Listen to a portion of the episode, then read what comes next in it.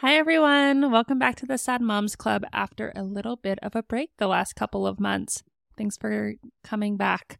So, I'm going to keep this intro really short. This episode is all about why I, why my husband and I don't have children, which we will get into shortly. Just two quick housekeeping items. You might notice that there's a new intro song. I asked someone on the internet that I don't know. It's called I'm saying it wrong. Fiver, Fiverr. It ri- looks like it rhymes with river with an F, and then there's two R's at the end. Anyways, I asked someone to create an intro specific to my podcast, and I think it's really fun and a lot more catchy. I recognize that the song is upbeat compared to what we talk about, but that was very much on purpose. And then also, I'm going to start releasing these every other week. It's something that will help me make this a lot more sustainable moving forward. So I'll release this episode this week and then you'll hear back in a couple weeks. Okay, let's get started.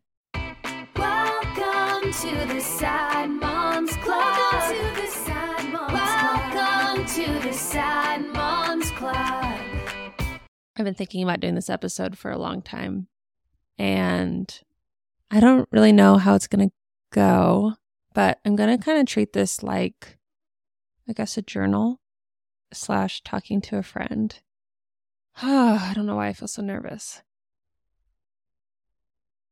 I should start by saying if you are a current patient of mine, I'm going to be disclosing a lot of information about myself, which could possibly impact what you feel comfortable sharing with me and could impact our therapeutic relationship. So, if you're a patient of mine, I recommend pushing pause and listening to this when we're no longer working together. Um, ultimately, that's your choice, but I just want to give you a heads up because in therapy, the goal is for us to talk about you and not to talk about me. And by knowing more about me, you might start to feel self conscious about sharing certain experiences or, or thoughts. That's all I'm going to say about it. Gosh, I feel so nervous. Okay. So, the point of this episode is to talk about why we don't have children. It's definitely the most clickbaity episode title I've ever done. I chose it because I think it's easy to be numb to the word infertility. Maybe that's not true for you, but even for me, as someone who is going through it, when I see other people go through it, it's easy for me to avoid fully investing in the emotion of it and be like, yeah, everyone not everyone, but it feels like so many people have infertility. I, I just, I wanted to give people the opportunity who maybe would glance over this episode to, I guess, learn something from the experience I've had. It is certainly not unique. One in six couples struggle with infertility. So it's super common. That's according to the World Health Organization. And that number came out this year. They used to say one in eight couples so it's really frequent, but that doesn't take away from the heartache of it. Similarly, lots of people have miscarriages. 10% of people's children end up in the NICU. Everyone loses their parents one day if they live to see them pass away, but that doesn't mean it's not really, really hard. Um, and so, one of my goals is to just explain why it's so hard, kind of get to the emotion of it. I want to read a quote to you guys from the retrievals. I don't know if you've heard of the retrievals. It was done by the same people who did Serial podcast that came out years ago. That was really, really good. The retrievals discusses women who went through egg retrievals. So that's a part of the IVF process. And they were not administered fentanyl because one of the nurses was taking the fentanyl. So they talk about many things like addiction and fertility treatments and the experience of infertility and why women would still go through with an egg retrieval when they were in a lot of pain. And I just wanted to read a part of it because I feel like it really explained my experience in a simple way that I have not been able to put so concisely. One of the central tensions of fertility treatment, basically since its inception, has been okay, is this a patriarchal system or a feminist one? On the one hand, you have a top down system that, frankly, was designed by men. There's tons of drugs and doctors telling you what to do with your body. On the other hand, being able to decide when and how to have a baby and the possibilities that fertility medicine opens up for patients in all kinds of situations. This is also reproductive freedom if you have access to it. Being a fertility patient is both a privilege and a trial. It involves both obedience and agency, both submission and control. There are a lot of polarities here, a lot of ambivalence. In the end, this is my favorite part the central ambivalence for some of the patients is a simple and powerful one anger and gratitude. Anger and gratitude are two of the primary emotions I've felt throughout this experience. They're weaved throughout the last couple years of my life. Grateful that we can do it and we have this technology grateful that we're able to afford it, grateful that there's hope still, anger at the injustice and the unfairness of the situation, anger at the pain, physical, emotional.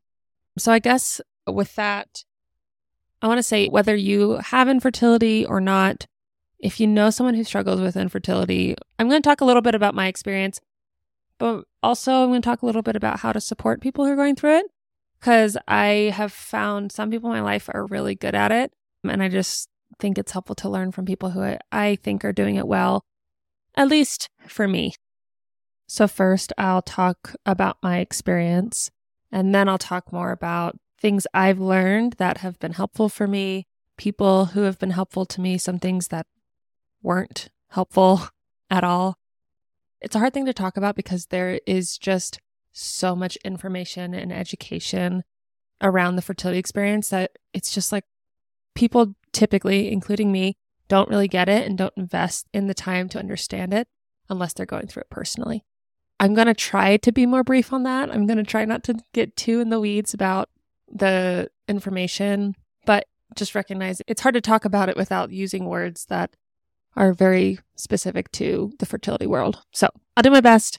But the real reason I wanted to share it, because I think our fertility experience sounds very much like other people's, is more to talk about the emotional experience around it and processing out loud what it has been like for me because I know throughout these last couple years it's been so helpful to have people to talk about it who really get it and who can understand the experience that I'm having and that are kind of along the same road.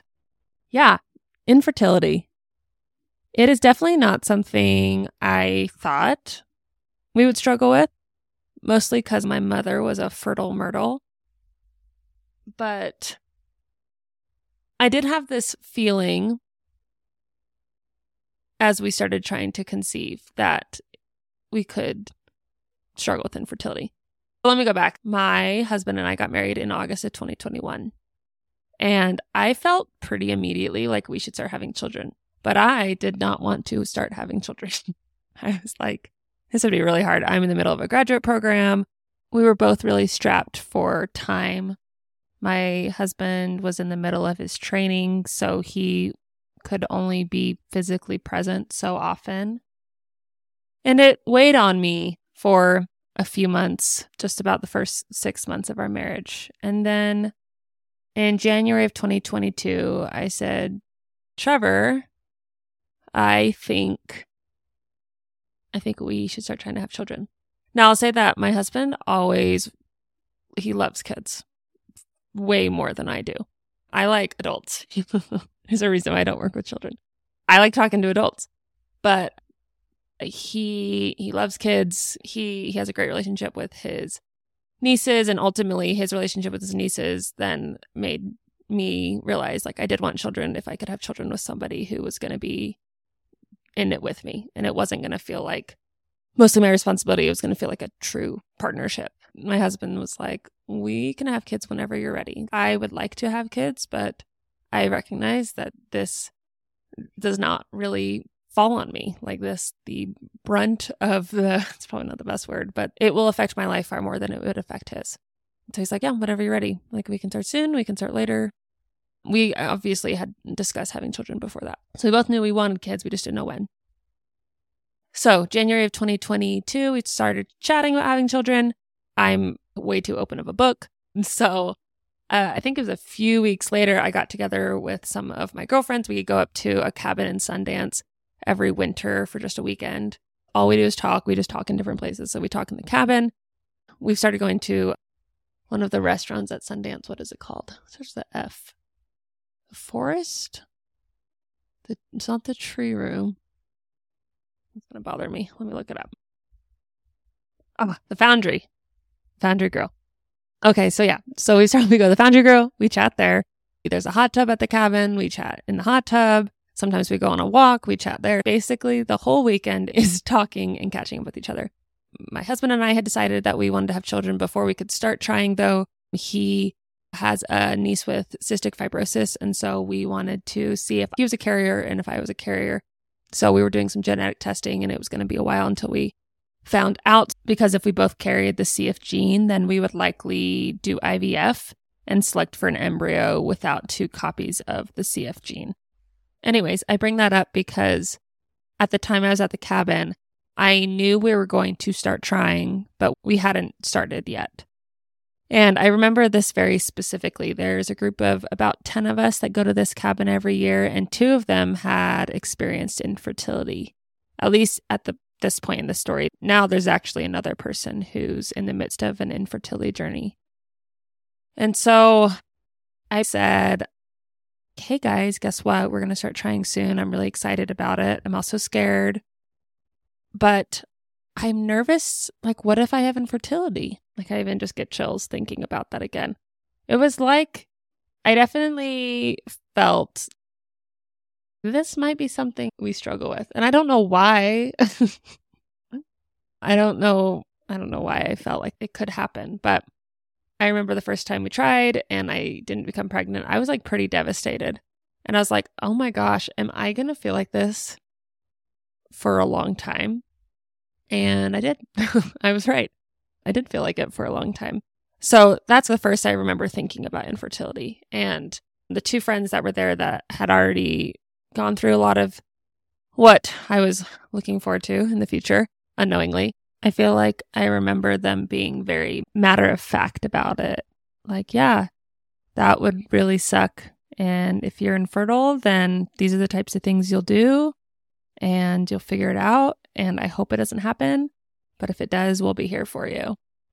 And I guess that's one of the first things that I felt like was the most helpful in that first year of trying was having these two friends who had gone through infertility be there for me and talk to me about the whole experience. And when I was just really devastated, some months more than others, I could turn to them and and just say, "Hey, this is like really hard." And then they would also be good about checking in on me and say like, "Hey, how's it going? How are you feeling?" I'll talk more about that. But yeah, having friends who have gone through it was really helpful. So we tried for a year, as the story goes. Actually, a few months after we started trying is when I decided I need to move back to Utah for school. And yet we still were able to try every month for the year. Just as a side note, the recommendation is to, if you are in a heterosexual relationship, if you're under 35, try for a year. If you're over 35, you can try for six months and come in. And if you have irregular periods, or something like obviously wrong just from the get go, there's no need to try on your own. It's better to just meet with a reproductive endocrinologist from the beginning because likely there's something going on if you're not having regular periods. Um, obviously, if you're not in a heterosexual relationship, you're going to need a sperm donation or egg donation, a surrogate. So you would start going to a fertility center as soon as you are ready to have children. So I was 30 when we started trying. So we tried for a year before meeting with Utah Fertility Center. And I was more okay with it at that point because I'm like, well, if we don't get pregnant, that would be difficult to be pregnant away from each other. And, and also, I really wanted to go to Europe the summer after I graduated. And so I was like, well, it wouldn't be like the worst thing ever if if nothing happened. So there was like a little bit more acceptance towards the end of that year because it was looking like we're probably going to have to go see like a, a reproductive endocrinologist, which is a fertility physician. Yeah, so we tried for a year, never one positive pregnancy test, took a lot. I haven't taken any in a long time now because they're too sad. I scheduled an appointment a couple months in advance for February to start the workup to see what was going on. We met with Utah Fertility Center, which is a place a lot of people I know go. Dr. Conway was recommended by one of these friends that had already gone through it. Actually, a few different people had recommended her, although there's a lot that come very highly recommended. Actually, I think like at this point, everyone there is a really great choice. We made an appointment with a nurse practitioner to go through our history, do an initial ultrasound, and set up a few different tests to see what was going on. And then a month later, we met with Dr. Conway to go over the results. And we found out through this testing that I likely have endometriosis. My husband has poor morphology of his sperm. I should find what it actually says on the report because it's very funny. It says semen analysis two out of 200 normal morphologies observed, most with amorphous heads and bent necks.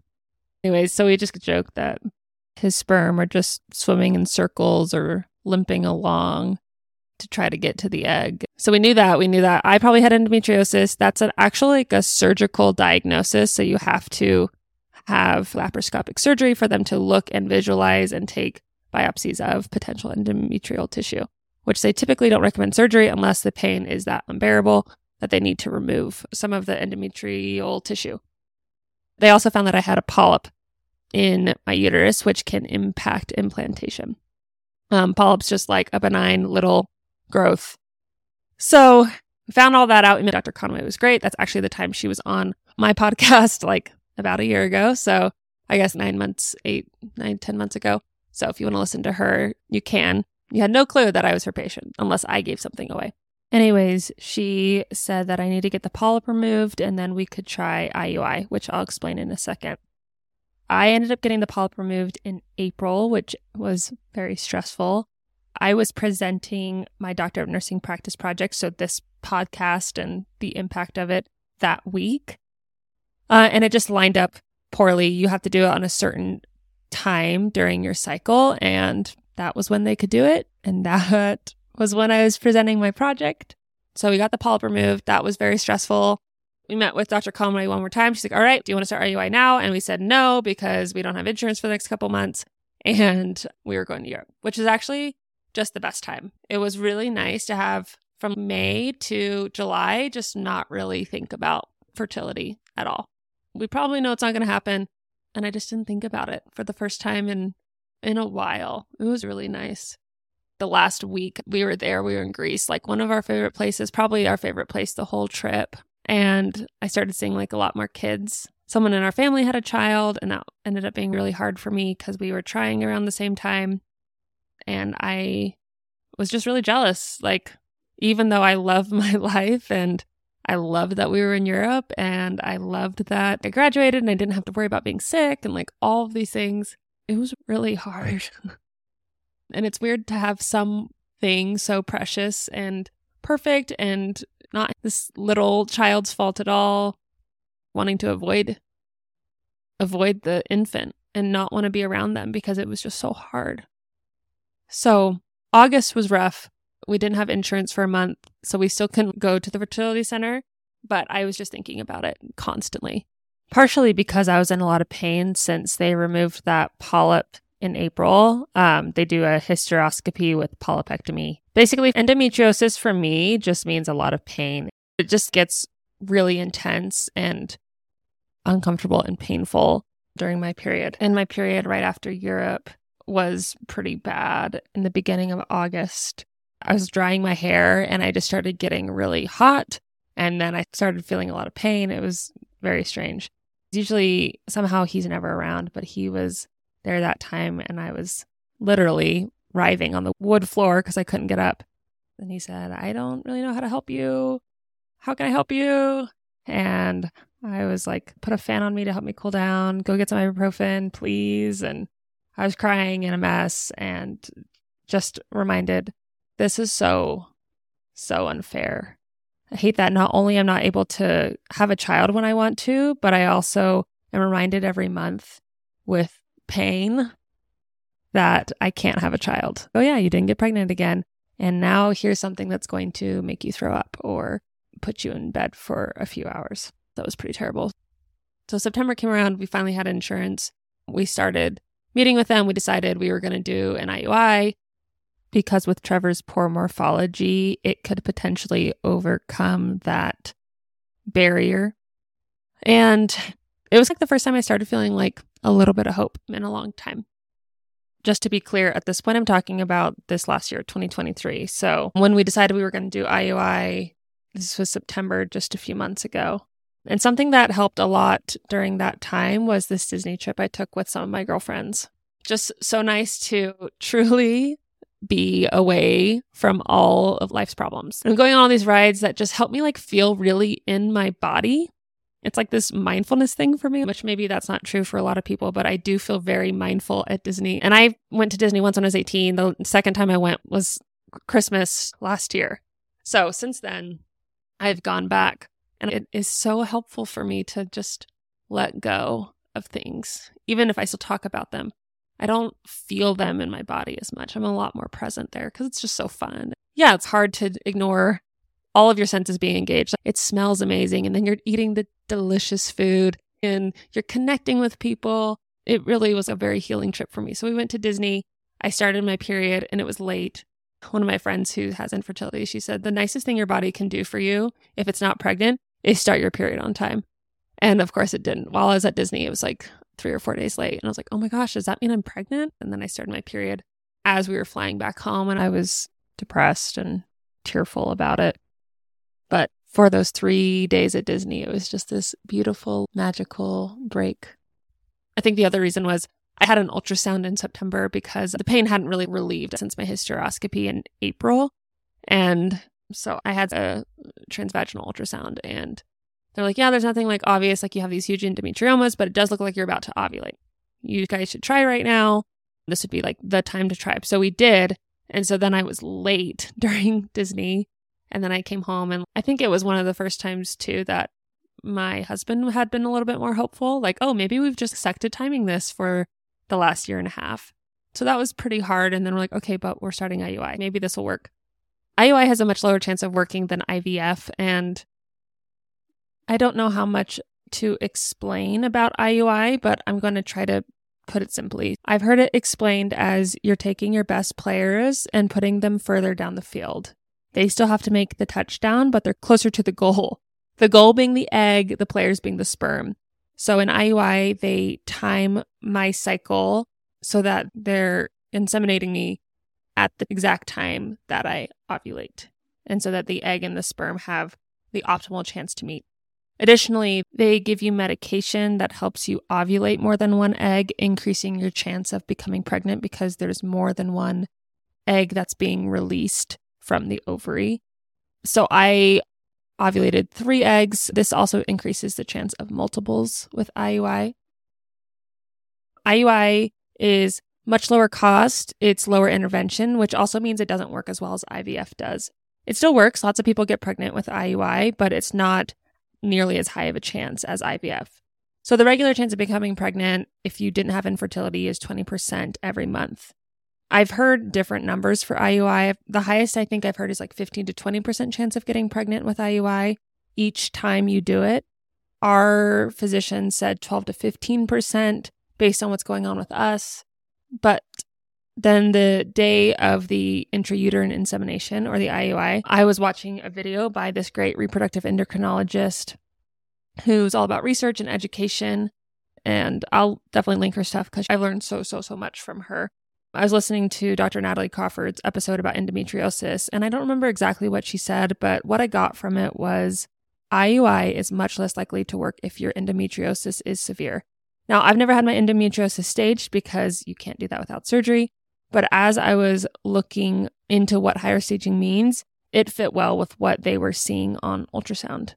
So I went to this IUI, my very first IUI, my very first real fertility treatment with hopelessness, feeling like there's no way this is going to work. And we just spent money on this for no reason. And I felt hope up until this very moment. And then the actual IUI hurt me really bad, which of course it did because everything hurts me. The nurse practitioner who was doing the procedure said, like, this shouldn't hurt. And my husband was in the room and he thought and told me later, like, it will hurt her because everything hurts her. And like obviously a loving and understanding way, not a complaining way. So I started crying during the procedure because it hurt. And then I continued crying after the procedure because I felt hopeless. And why did we even do this? This isn't going to work. And then two weeks later, we found out it didn't work. I get these really interesting symptoms right before my period starts, one of them being a nosebleed. And I started having a nosebleed like the day before I started my period. So I told my husband, I don't think it worked. Like I had a nosebleed today. And then you do a blood pregnancy test to see because you give yourself an HCG shot to cause you to ovulate at a very specific time so they can time the intrauterine insemination exactly when the egg is available to be inseminated. So if you take a pregnancy test too early, you might get a false positive because that HCG is still in your system from that shot 36 hours prior. So you don't take pregnancy tests, you just do a blood pregnancy test. I know people do it. I've had enough negatives. I've had enough heartbreak that I'm not interested in in looking at this one more time and being disappointed. Like it was better to be called and have some stranger tell me I'm not pregnant. So at that point, when I found out more information about endometriosis and IUI, I was like, I don't think I want to keep doing this. I want to just skip to IVF. So we skipped to IVF. So this was like, I think it was mid October when IUI didn't work. We luckily had a meeting with our reproductive endocrinologist on November 2nd and said, Hey, we just want to move on. Typically, they recommend doing three cycles of IUI before moving on to IVF because it is a much cheaper option. But she was like, Sounds good. Let's move on. She explained the IVF process. The actual definition of IVF is that the egg is fertilized by the sperm outside of the body, like in a petri dish or test tube, is traditionally what people say, like a test tube baby. But I see IVF as more of an umbrella term for two processes that you have to go through. The first process is the egg retrieval, and the second process is the frozen embryo transfer. And in between those two is when the in vitro fertilization or the actual fertilization egg meets sperm, they grow into embryos, they get frozen, happens between egg retrieval and frozen embryo transfer. Or it could be a fresh embryo transfer. That is not important. For simplicity's sake, there are two parts of IVF there's the egg retrieval, and then there's the embryo transfer. I'll try to briefly explain both parts of it. So, the first cycle, you're doing an egg retrieval. I'm going to use Natalie Crawford's analogy to explain it because I found it very helpful. Imagine that there's a vault inside of your ovary, and every month a group or cohort of eggs come out of the vault. This happens whether you're doing IVF or not. If you're a female under 35 who doesn't have PCOS, blah, blah, blah, you have 15 to 20 eggs, or you'll also hear the word follicles come out of the vault. So the egg sits inside of a fluid filled structure called a follicle. The point of IVF is to get multiple eggs, multiple follicles to grow. So instead of only having one egg retrieved, they're able to retrieve multiple mature eggs. You're doing shots to get them to grow. You do shots to prevent them from ovulating too early because then that's a waste of time and money. And then after all of those shots and a lot of appointments and monitoring and blood draws, they do the egg retrieval where they put you under moderate sedation and they do like a transvaginal ultrasound. That's kind of what it looks like, but they have a needle on the end of it, and the needle goes through the vaginal wall where the ovary sits. And then they poke the follicle, which is that fluid filled structure the egg sits inside. And then they withdraw all the fluid from those follicles. That's the first part. That's just the egg retrieval. Once they've retrieved those eggs, then they'll take sperm and they have them meet inside of a petri dish. You can have them just fertilize the way they normally would do in the natural environment, or you can do something called ICSI, intracytoplasmic sperm injection, where they take a sperm in the needle, a really like a good looking one, and they insert it in the egg, they inject it. So we opted for ICSI because of Trevor's poor sperm morphology. And then the next day, they look at the petri dish and see how many of those eggs became fertilized. At that point, they let them sit in the incubator for five days, and they can go up to like six days. They watch them to see if they become blastocysts, which is a group of around 100 cells of an embryo that then can go on to become a baby. We opted to genetically test our embryos so that we're not transferring an embryo that would never be compatible with life anyways because I honestly, I'm trying to avoid as much heartbreak as possible. So you can do genetic testing. Of course, that costs more money. Just like ICSI costs more money. Any choice you have along the way, it's like, do you have the funds to pay for it? Is this important to you? Is this important to what's going on with your own personal infertility? So we chose to do the genetic testing. And in the meantime, all of your embryos are frozen while you wait for that genetic information to come back. The second half of IVF is the embryo transfer, typically frozen embryo transfer. And that's where they're prepping the uterus for the embryo to implant.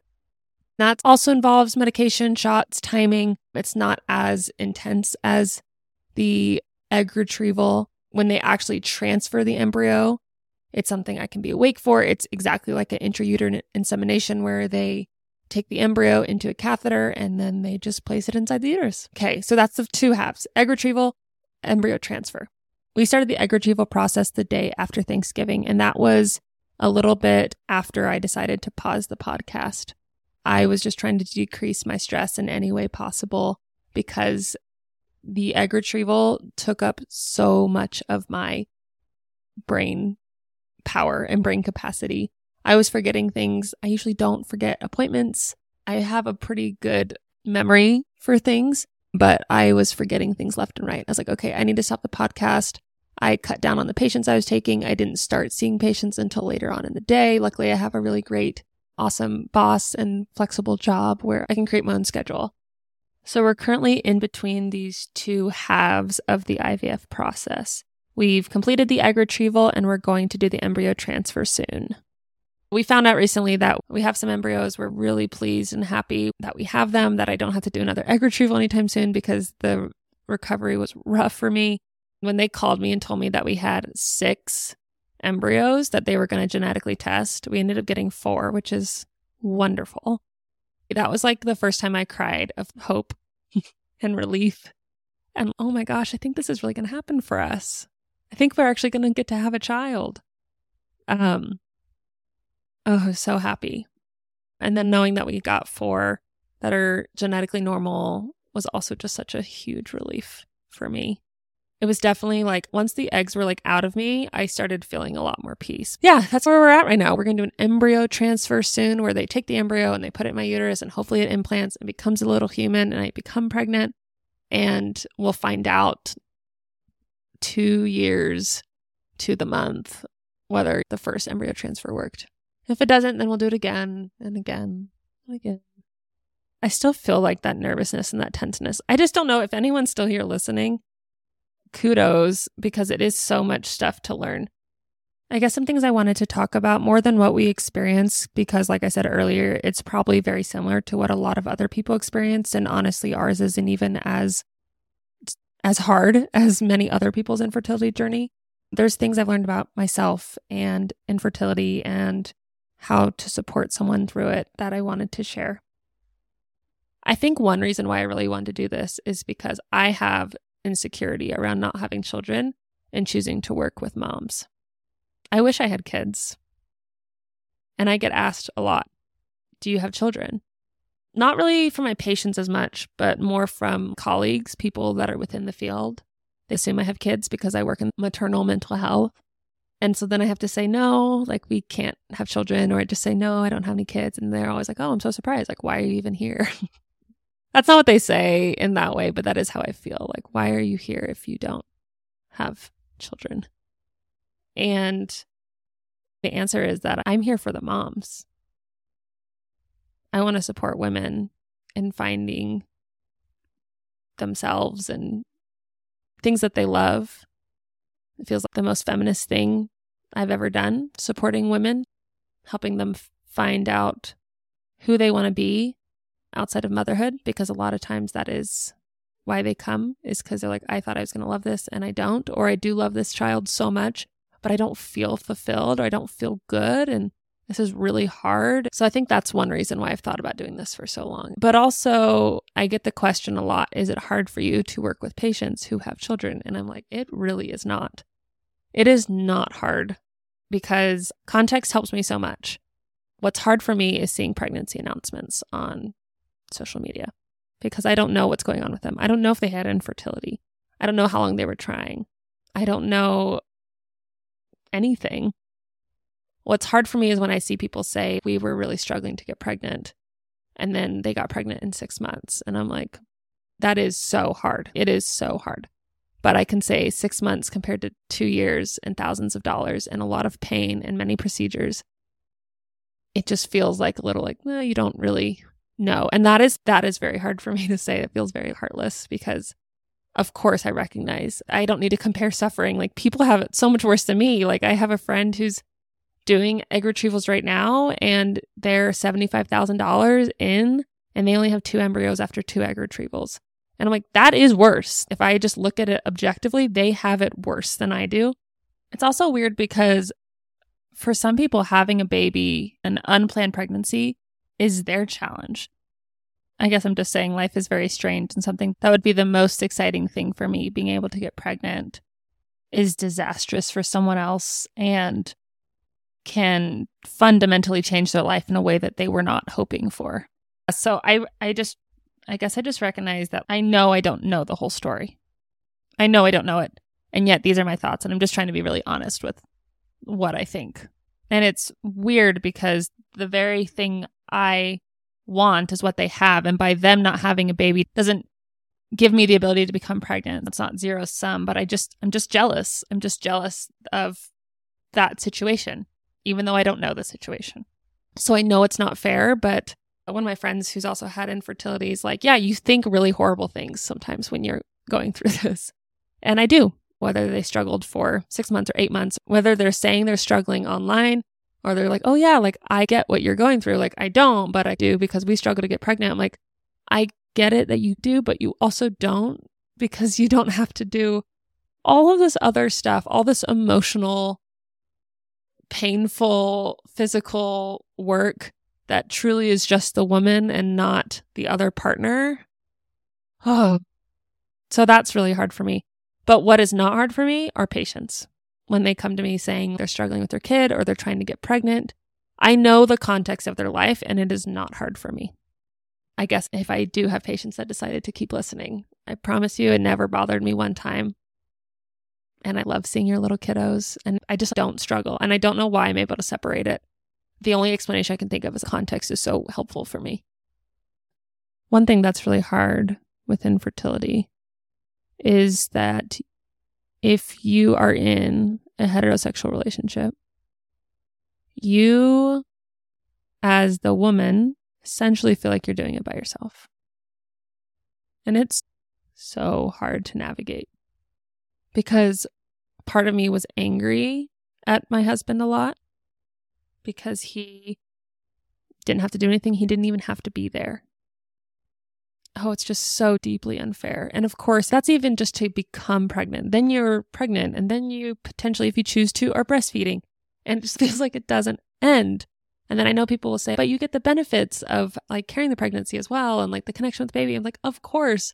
But right now, I have nothing like that. It's just pain and heartache and a roller coaster of emotions and stress about is this my fault? Am I putting things in my body that is ruining the chance of having a child? Like, it, eh, it is so hard.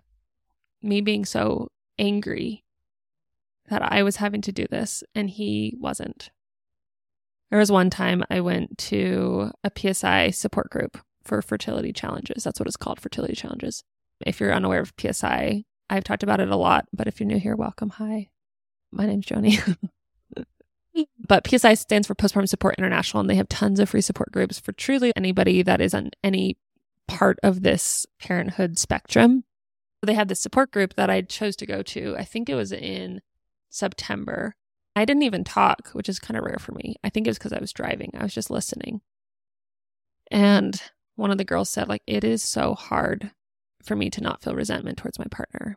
A lot of the other women agreed, which was incredibly validating for me. I just wanted to hear other women say, like, this sucks. This system is so unfair. This biological system that we're born into, this is dumb. I heard the comparison on Instagram. Imagine you are doing a group project and your partner brings the markers and then you create the project and you present the project all by yourself, but you both get the good grade. They were describing like pregnancy and birth, but definitely applies to infertility as well. Back to the support group, then people said, I've been trying for three years. I've been trying for five years. I've had eight failed embryo transfers. And I was just like, oh my gosh, I hope and pray this does not get worse. I hope I'm not in their shoes. One of the members of the support group said that in their partnership, she has the partner do all the finances because that's something that they can do. So I took that home with me and brought it up with my husband and and since then he's taken on paying off the bills for all of our fertility treatment. Something else I want to say about the support group is like I said in the beginning, the most helpful thing for me has been talking to people who've truly been through it. Whether that's in a support group, for me it's really nice to have a real friend, like a real human being that I can text and be like, "Hey, I got this result and they actually understand the weight of that result and what that really means. At one point, they said they're going to have to cancel my egg retrieval, not the actual retrieval, but cancel the cycle. I was going to have to call back next month. And I t- told my friends that I had just found out an hour before I went to dinner with them. And the outrage was so validating. For them to understand what another month means was just what I needed. And I know if you zoom out, a month is not that long, but when you're waiting every month, and it feels like you're constantly waiting for something, you're waiting for your period to start, you're waiting for your next ultrasound, your next blood draw, for a call from the fertility center. Another month feels like much, much longer. And so, someone being able to fully understand the entirety of the experience and know the vocab, it is truly an entire education in your reproductive system. And someone who doesn't know it cannot commiserate with you. And I have educated so many people. I feel like I've taught a lot about how this all works to people. And then my good friends are able to support me because they've learned enough to be able to ask me, like, oh, did you find out about the genetic testing? How many embryos did you have? How did the egg retrieval go? They can use the vocabulary to be able to check in on me, but it's not that you have to have gone through it to do that, but it takes some dedication to learning the lingo to be able to support someone through it. I'm really grateful to have some friends and family members who have put in the time and effort to learn so they can talk to me about it. My dad asked me when I first told him that we were struggling to become pregnant. He's like, How can I best support you in this? And I said, You can learn to know what I'm talking about. And him and his wife have really taken that to heart, which has been quite meaningful for me. And then I am especially grateful for my friends who have gone through it personally because they get it. I'll say if you're a loved one of someone who has infertility, one of the most supportive things you can do is actually try to learn about the process because having to explain it every time is fine. And I'm like happy to do it, but it is exhausting if they're not even really trying. You can tell when people are like, oh, I, I watched the video you sent me, so I do understand it, or I'm remembering what you taught me last time. But when people are just kind of asking the same questions, it, you realize like, oh, you you care, but you don't care enough to invest the time into it. And not every person is that kind of friend. So it's not like you have to do that for every in- infertile person you know. But if you're really close to someone, it is so helpful to learn about the whole process so that you can really be there with them every step of the way if they want you there. I wanted to bring up a resource, the Utah Infertility Resource Center or UIRC that was created by Camille Hawkins. UIRC offers free support groups, which could be a really great option if you're here in Utah. And if you're someone who doesn't feel like they know anybody who's going through it, or you don't want to talk about it with your friends, maybe you're more of a private person, but could share it in a more anonymous support group setting. The PSI support group it was great for that because I didn't know anybody in there. There's people from like California, from New Jersey, like all over the country. So I felt comfortable going there and being anonymous and just listening to other women with the same experiences as me. Another thing I've learned is the importance of advocating for yourself. Advocate, advocate, advocate. It's so essential. And I've had to do it so many times, just in my healthcare experience in general, but specifically throughout infertility. I think everybody who works within the infertility field wants to give you the very best care um, but they are helping so many people go through the IUI process, the IVF process. They may not know your case specifically. So, for example, like I mentioned a few minutes ago, when they wanted to cancel my cycle for my egg retrieval, they always do a baseline ultrasound at the beginning where they look at your lining and they look at your ovaries to see if there's follicles there. And just as a reminder, within the follicles are the eggs. And so they're seeing how many follicles are available to grow throughout your egg retrieval cycle. And that was scheduled for Friday after Thanksgiving. On Saturday, they called and said, Hey, unfortunately, we're going to have to cancel your cycle and you have to call back next month. And I was like, Whoa, wait, what? Why? And she said, Oh, your endometrial lining is too thick. And I said, Oh, okay. Like, what was it supposed to be? And she said, Below seven millimeters. And I'm like, Well, that's probably where it is now because when we did the baseline, I hadn't started my period yet. That's why I think it was so thick. I started my period the night of that baseline. And she was like, Oh. So I guess typically they don't do a baseline ultrasound until you've called in with your day one of your period, but mine was a little bit different. And so they wanted me to just come in on a specific day. Anyway, so they didn't know my specific protocol. That wasn't charted that I hadn't started my period yet, even though I did let them know. So I had to go back the next morning on Sunday morning to do another repeat baseline ultrasound. And then from there, we were able to move forward. But had I not pushed back, had I not said, oh, like I haven't started my period, if I hadn't asked questions, they would have just canceled the cycle, which would have been, like I said, it would be fine, but it would have sucked because another month of waiting sucks. And I had figured out my whole work schedule around it. And my partner was going to be out of town the next month, so it wasn't really going to work for me in that way. Like he couldn't be there to support me, and I obviously wanted him there for that. If you feel like there's something wrong, just ask more questions and advocate.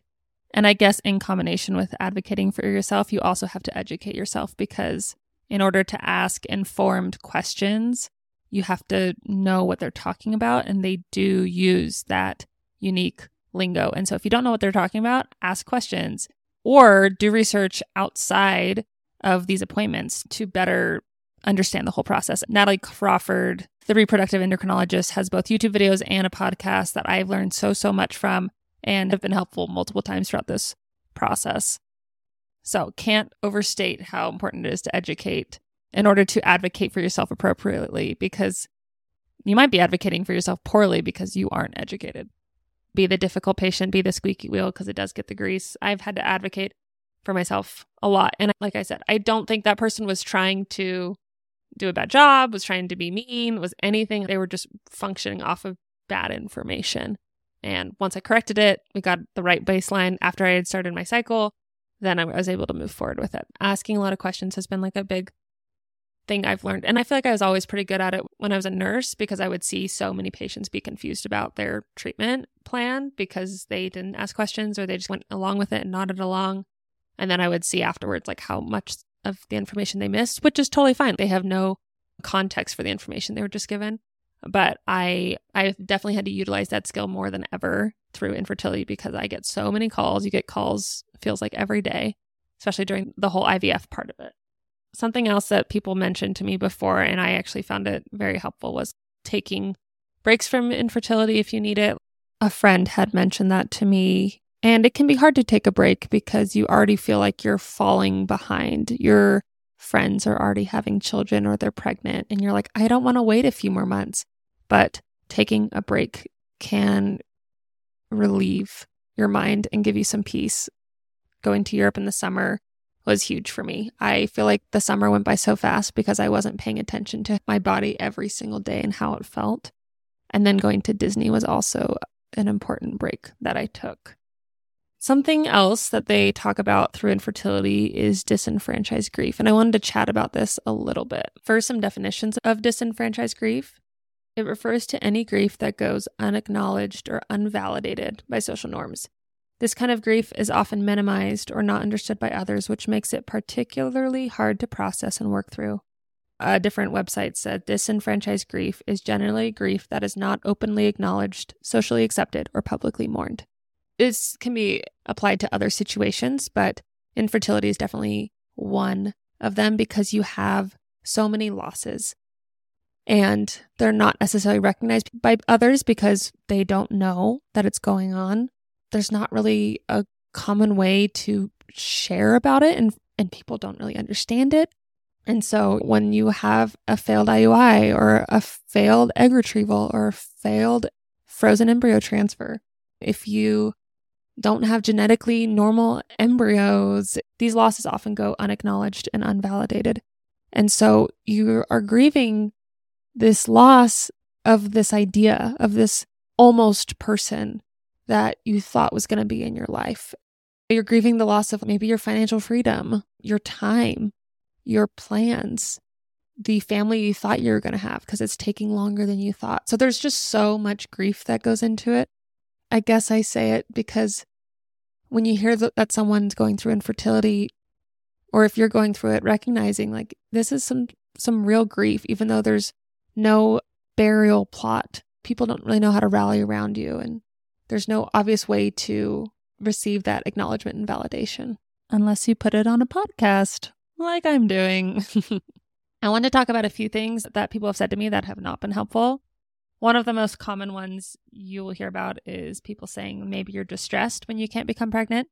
I don't know, maybe that's true, but it is not helpful because at least at the time, I could only change my stress levels so much. I was in school full time. My husband and I didn't live in the same state, so we're driving back and forth. I was finishing up my project that was very time consuming. I was writing my big paper. So lowering my stress wasn't really something I could do very well. And it made me feel like it was my fault.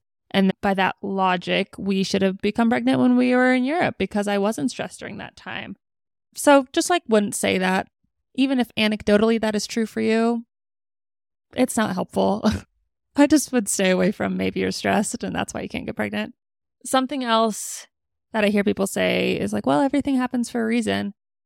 And the other day, Trevor and I were walking, and he said, I'm so grateful that we were born in a time when IVF is an option because we would be those couples that try and try and try for years. And maybe we'd adopt, which is obviously another wonderful way to build a family. But it's nice that IVF is an option right now. But let's say we lived 100 years ago when IVF wasn't an option, and someone's like, everything happens for a reason. I would think the reason is that I'm not supposed to have children. I think it's better to just ask questions and be curious about their experience instead of trying to tie a pretty bow on their experience. Like, oh, well, everything happens for a reason. So it'll happen one day when the time is right, which might be true, but it's not helpful. One thing I found that was hard for me is the egg retrieval was pretty rough for me, more the recovery. I was in pain for a long time. I was nauseous and then I got sick on top of it, which was like not fun. I was in pretty bad shape and I was complaining to someone about one of the many symptoms. And they said, Oh, just wait till you're pregnant. They meant nothing mean by it, but I was just like, Yeah, I'd love to be pregnant. Thanks for reminding me once again that I cannot get pregnant. Like, just let me have this. Let me just complain about this part of it. I guess it felt very like dismissive. So comparing someone's symptoms to pregnancy wouldn't recommend. Something I heard someone say at the fertility center was like, yeah, like the support groups can be helpful, but I, I guess I don't know exactly what they said, but kind of what I heard was don't get too far into it. Like, don't let that become your whole personality. And I think that was just hurtful because, again, it felt like dismissive of how hard this is. It felt dismissive of the grief that you go through. For some people, maybe fertility is part of their life and this is really standard. And they're like, oh, yeah, like this isn't a big deal. But I'm like, you're right. It is not a big deal to you but it is still a big deal to me. And so by saying that, it just made me feel dumb when I went to a support group because I'm like, is this just me not being able to handle myself? Is it that, you know, I'm making a bigger deal out of this than it should be? But being in a room full of people who were struggling was validating and didn't make me think about it a lot more. I already think about it all the time. So, those are a few things I would avoid saying. I guess I'm feeling like I've said a lot of what I wanted to say. So, in wrapping up, I hope that if you're going through it, you have someone to talk to. And if you don't, you go to one of those groups or you can always reach out to me. I can't be there for everybody, but I'm happy to talk about it because it is truly on my mind so much. I've talked about this before with people in my life, but if you were to ask me how many times I've thought about infertility in one day, especially the last few months, it's probably like 25 to 50 times a day because I'm reminded of it so often. I feel a- new tenderness in my pelvic area. I'm like, oh, what does that mean? Whenever I get a nosebleed, I'm thinking, oh, is this a nosebleed because my period's about to start? My body reminds me, and then I see children, and that reminds me of it. And then people ask me if I have children, and that reminds me of it. And then I see people who are having kids who I thought I was going to have a kid around the same time. And that reminds me of it. Being on Instagram is really hard for me. So I got off of my own personal social media for a while because seeing pregnancy announcements was really challenging. So it's just like endless. And then if you're actually doing fertility treatments, oh, you have to make sure you do your shots at a right time. So that makes you think of it. It really is this ever present topic on your mind. And I've asked my husband before, like, how many times have you thought about infertility today? He's like, not until you just brought it up. So the woman typically feels the brunt of it. And then that can be very isolating because it's like, we're going through this together, but I'm the only one that's thinking about all the time. If you're going through it, please find someone to talk to about it. And maybe I hope that listening to this maybe is a little bit helpful. And if you aren't going through it and you know someone who is, I think you should ask about it. If they don't want to talk about it, obviously that's fully up to them. But I think about it all of the time. And so I love when people ask about it because then I get to talk about it freely. That very well may not be true for your friends, but just knowing, like, hey, do you like talking about this? Is this something that is helpful for you? Yes. Okay. I'll always check in when I see you, or I can check in once a week and just text you and say, hey, I'm thinking about you. How's fertility stuff going this week? And it also depends on like different stages of fertility is like more intense than others. Like during an egg retrieval, it's two weeks of very intense monitoring and shots. And yeah, that was really helpful when people are checking in. One unique way I had a friend support me was sending me these socks that say stick baby stick and something else. But it's when you do an embryo transfer, you have to wear socks. And so I guess there's this thing about, yeah, people just wear their lucky socks. It's superstitious a little bit. So my friend who's never been through infertility asked her cousin who has and said, What's something I can do to support my friend? And she said, Oh, why don't you get something like this? That was so thoughtful. I felt like she actually did the work to be there for me, and that meant a lot. The biggest thing for me, though, has been people taking the time to learn about it, trying to understand the process so that they can like respect how much I have to go through to bring this person into existence. I went to a therapy session a couple months ago talking about how I'm like, I just want to be appreciated for how much I'm doing for this because it feels so unfair. And it's particularly about my partner. And she's like, Well, do you feel like you can ask him for that? And I'm like, Yes, I can. So as soon as I asked for that, then I felt like I was getting more like, I, I just wanted acknowledgement. And maybe, again, that's not what everybody needs, but I wanted to be acknowledged for what I was going through, what my body was going through for this little human that we're trying to bring into the world. Another thing I've thought is just recognizing the financial burden it can be for people. We're really lucky that we can afford this. Our insurance does cover portions of it, which was so helpful, but that's not the case for everybody. And so recognizing that like this sucks doesn't mean you have to give people money, but many people can get pregnant without any intervention, without any fertility treatment, and they don't have to spend thousands and thousands and thousands of dollars to get their son or daughter and just recognizing and acknowledging, I'm so sorry that you have to pay for this, that you have to physically pay for this, you have to emotionally pay for this. I'm so sorry. And that that can be very helpful. During Thanksgiving, my dad and my stepmom were visiting us here in Utah and she happened to just be home just she and I at one point it was when I had come home from that baseline ultrasound and there weren't a lot of follicles and I was really disappointed a true roller coaster. And she just hugged me and cried with me. And it was the sweetest moment. It meant so much that she was like feeling this with me. And I know that not everybody is that person, but she is. And it was like a minute long hug. And I really just wanted someone to be sad with me. And it was so helpful.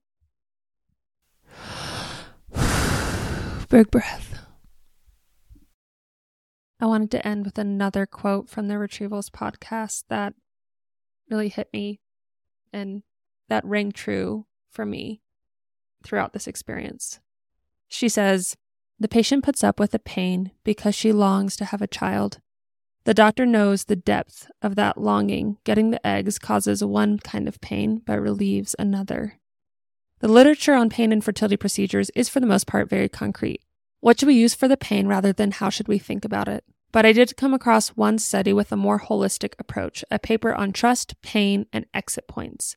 This paper explored why patients chose to endure the pain of fertility treatment and what experiences of pain made them quit. It was an idiosyncratic paper, kind of a mix of the sociological and the personal, and the research had been done 20 years ago in Israel in a setting where egg retrievals were done via an incision through the abdomen. But what still felt applicable Actually, what felt timeless was the author's conclusion that you endure the pain of fertility treatment because you, in a way, are already a mother. You are in the future in which you are already a mother and you are suffering on behalf of your children. Put aside the notion that suffering on behalf of your children is intrinsic to motherhood or that all fertility patients want to be mothers. Of course, there are patients who would not use this word or find that identity relevant. What's meaningful here is that you put up with the pain in the present because of how badly you want what you want in the future.